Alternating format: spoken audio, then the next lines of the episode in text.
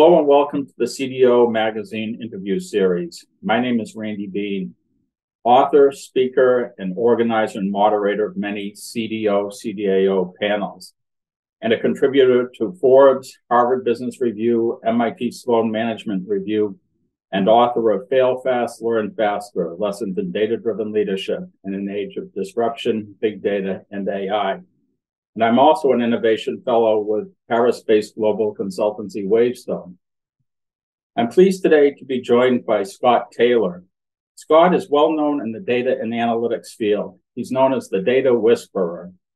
Scott is a partner at Infocepts and is an avid business evangelist and advisor on data management for leading companies. His many accolades include Data IQ Top 100 Influencer, CDO Magazine leading data consultant, and Analytica, who's who in data management. And he's also the author of Telling Your Data Story, Data Storytelling to Data Management. Welcome, Scott. Hi, Randy. Great to see you. Nice to see you this morning or today. So we'll begin with part one of our discussion to set the stage for our conversation today. Scott, can you speak about the strategic why and technical how of data management? Can you explain what you mean when you use these terms? As I mentioned, I, I focus really on the why. Why using data and analytics is important at a at a enterprise rather than the technical implementation and how. You need both. There's a balance there. But what I find in my work, and you mentioned my book, Telling Your Data Story, a way to help data leaders create and craft a narrative that bridges the gap between the worlds of the business and what they do with data. A lot of the issues I find with data leaders is that they don't explain why it's important. And when you talk to senior executives who are non data folks, when you talk to senior leadership, when you're looking for stakeholder engagement, when you're looking for funding, people want to know why it's important. And a lot of times our data folks just jump right into how they're going to do it. And it gets way too technical. I think that that puts off a lot of of the business side and it keeps them from understanding the real value that we all know uh, data people can bring to an organization.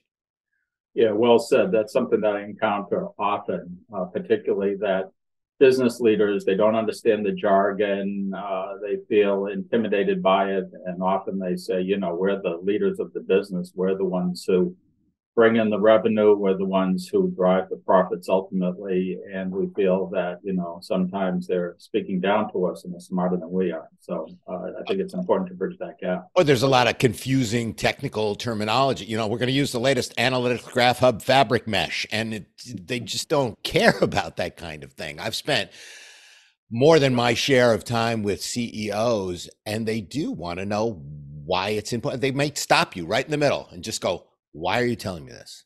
Yeah. Exactly. Why is this on my plate? Why are you why are you in my office? I don't want to know how you're going to implement this. I want to know why it's important. Then you shift into the how. I'm not suggesting at all that you don't know how to do it. You got to deliver. But there's that balance as I said. Understand the why, be able to articulate the um the rationale for the investment, for the culture change, for the efforts that all of us are pleading for organizations to support what we do in data and analytics. Yeah, you know, one of my most satisfying experiences watching an executive sometimes grill um, a technical or data leader who's very well meant, but they'll say, "Can you explain what you mean?" Then the person tries to explain, but they don't articulate it in, in business terms. And the executive sits there and says, "You know, I'm, I'm sorry, but I just don't get it. But I'll try again." And sometimes uh, they're not able to bridge that gap. So I think the importance of storytelling and storytelling in business terms is critical. Uh, let me share some data from uh, a survey that I've been conducting for about a dozen years of uh, senior data leaders, all C executives from Fortune 1000 companies.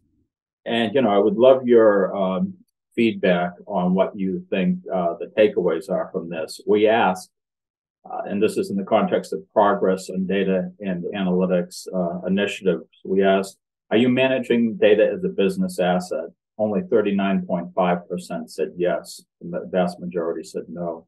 Have you created a data driven organization? Only 23.9% said yes. And, you know, 76, 77% said no. Have you established a data culture? Uh, Paltry, 20.6% said yes, and uh, nearly 80% said no. Um, what does this tell you about the state of uh, data in, in, business today? It tells me that more than half of what we're trying to do isn't working. That's what people are perceiving. And it's so frustrating and such a struggle because data is not new, despite all the, you know, data is the new mm-hmm. whatever, oil, tofu, bacon, whatever people want to say. But if you've been in data long enough, and I think both of us probably go back pre 2K in our data experience, it just continues with this struggle of not being able to break through and get an organization to truly support at that foundational structural cultural level the power and value of what data and, and, analytics can bring to an organization. And i think a lot of it has to do or a good portion of it has to do with the part of the world i work in which is the storytelling part. Again if you're not able to change the culture which sounds i always wonder a little bit when we come in there and say, you know, well, you need to change the culture to to work with data. That's a big ask, uh, especially from a group that isn't necessarily as well um, oriented or, or, or recognized within an organization, being the data and analytics group. That's a big thing to ask for. But we know that once you start to leverage data and put it in regular business processes, when you're trying to scale, when you're trying to get people access to more modern systems when you're trying to move things from manual to automated data is the answer. So it's disappointing it's it's but it's probably very indicative to the state that we're in.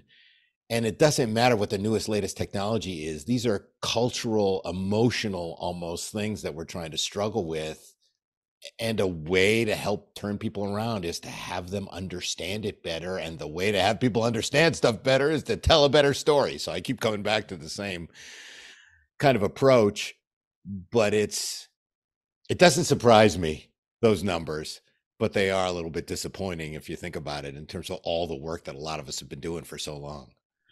So, so to your point there about storytelling uh, can you talk about why storytelling is uh, so important when it comes to bridging the gap between data leaders and business leaders? That gap is very much a conceptual gap. It's a lack of understanding, and you're not going to be able to break through if you show your full data model or here's the latest modern data stack, or again, back to the technical stuff and storytelling. I've been doing storytelling, as I'm sure you have, since it was two words. Probably the hottest non-technical thing going on in the data space still today, and it's and it's always positioned as a soft skill. And we both know it's pretty hard to do this soft skill.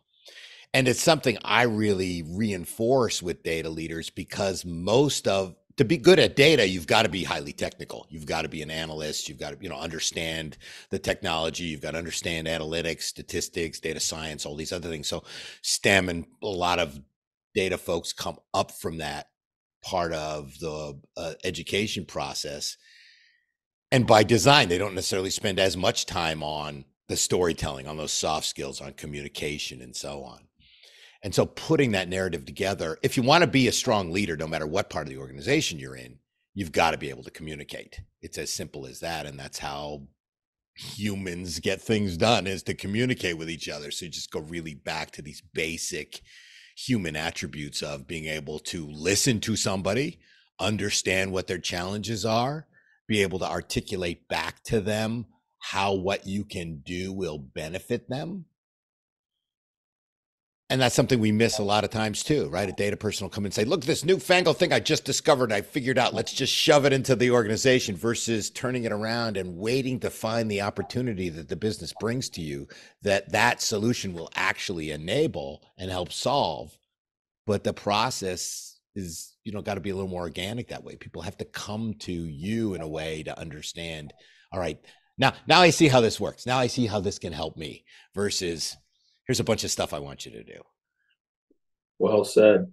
And you know, um, as I mentioned at the outset, and as you know, I do a lot of writing, and my motto is always to um, keep it simple or keep it simple to the greatest extent possible. And I sometimes say, you know, when people ask me, I say that, you know, when I'm writing an article, I write with a Fortune 1000 CEO in mind. And therefore I try to write at the third grade level. And they say, Oh, oh that's so like funny, you know, ha ha. I'm like, I'm, I'm like, I couldn't be more serious, you know, uh, unless you can, uh, bring it down to a level that everybody understands you're really speaking to a selected few as opposed to um, your, your target audience. And, and you make a great point about uh, listening as well and the importance of listening because one of the benefits of uh, virtual as opposed to live is when I'm in any conversation with anyone, I just continually write down in front of myself, listen, listen. You know, if I start to like think ahead or, or my mind starts to move away, I just say, listen to what's being said. Thank you so much for your time today. Scott Taylor, partner with Infocepts, author, performer, data whisperer, Thanks again, and thank you to CDO Magazine for making today's discussion possible. Have a great day, everyone.